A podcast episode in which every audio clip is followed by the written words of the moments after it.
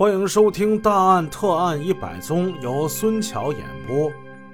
沈阳市公安局刑警支队在深夜得到一个令人震惊的消息：省政府大院出事了，一名盗抢贼被警卫战士当场击毙，而那名战士也因为罪犯拒捕开枪而身受重伤。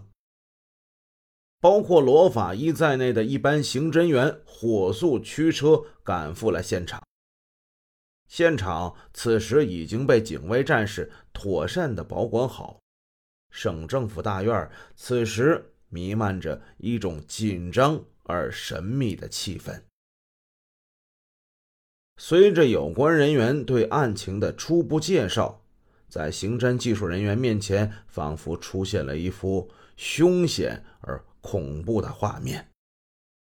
那是一个漆黑的深夜，省政府办公大楼在静静地沉睡着，院子里一片寂静。凌晨2点来钟，这院内突然是响起了一串的枪响，然后就是一个男子声嘶力竭的狂叫：抓坏人啊！抓坏人啊！此时凌晨2点来钟，这声音传出去好远。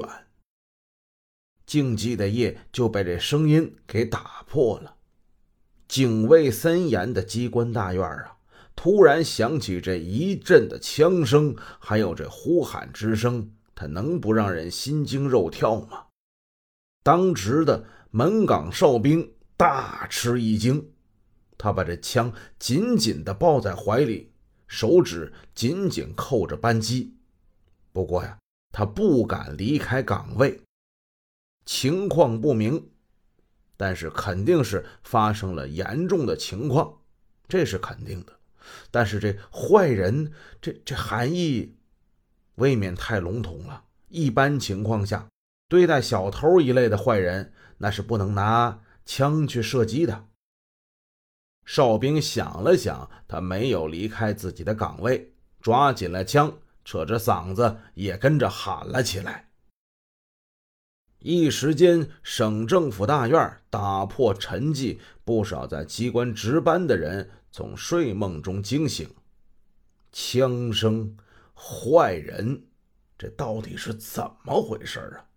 面对这种不测的事件，人们心中震撼之强烈，那是可想而知的。就在这时，随着一阵急促的跑步声，一个身着军装、手持冲锋枪的战士，带着紧张而痛苦的神情，匆匆地跑到连长的住室。连长这屋门锁着，这个战士敲窗户：连长，连长，快起来！连长翻身下地，打开门，看见当班的游动哨兵班长白玉珍紧张而痛苦地站在门口。他右手捂着左胸接近腋窝的位置，鲜血从这个位置一股一股地涌出。啊，怎么回事啊？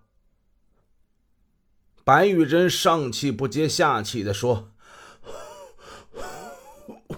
我跑到食堂拐角，我看见两个人，我喊他们也不答应，有一个就开枪打了我了，我也给了他一梭子，那人倒下了，另一个跳墙跑了。你受伤了？白玉珍挪开右手，这左胸有一个枪口。连长忙问：你怎么样了？没事，连长，我能坚持。连长让一名战士看护这白玉珍，然后带领战士们荷枪实弹地来到白玉珍所说的出事地点进行搜查。在小食堂东南角与这个煤堆的夹道中间的位置，地上躺着一个人，已经被击毙了。尸体面向右侧俯卧在地上，左前臂压在胸下，右上肢向东南方向外展。据其右手前方大概20厘米处有一支544式手枪。手电光下，连长看这个人怎么这么面熟啊？仔细辨认，连长不由大吃一惊，这不是机关食堂的炊事员吗？这不是老苗头苗广吉吗？再看那支544式的手枪，更让他吃惊了，这手枪不就是自己1个礼拜之前丢失的那支枪吗？1周之前呢，连长将自己使用的一支544式的手枪挂在室内墙上，然后这枪它是不翼而飞，此案正在秘密的侦查之中，没想到这枪居然跑到这儿来了。一个又一个令人震惊而又扑朔迷离的事件是接踵而来，这时连长跟其他人简直是无法招架，但连长的脑子还是清醒的。他命令战士保护好现场，并在苗广吉住室的门口派了人，不许任何人进入，同时向军区、省政府等有关部门和公安机关报了案。白玉珍在战士们的护送之下到医院治伤。通过对省政府大院内的搜查，并没有发现别的什么异常情况。很快，军区保卫部门和市公安局的人就来了。隶属于沈阳市公安局刑警支队的罗法医同其他3位法医一起进入了现场。在省政府机关大院内发生了命案，而且是一场激烈的枪战。其轰动程度可以想象，何况又发现了一支失踪1周的544式手枪。当侦查员们搜查苗广吉的住处，从他这被褥子底下发现了那支手枪的枪套，人们的惊诧达到了高潮。难道这个每天从早到晚给大家烧饭做菜的老苗头，真的是盗窃枪支并敢向执勤战士开枪的坏人吗？怎么可能呢？凡是在这个食堂就餐的人，从机关内部的大小干部到警卫连的小战士，那谁不知道这老苗他是一个安分守己、待人和气的人呢？咱别人不说，单就说那个被他打了一枪负伤的白玉珍，他跟老苗的关系那就是极好。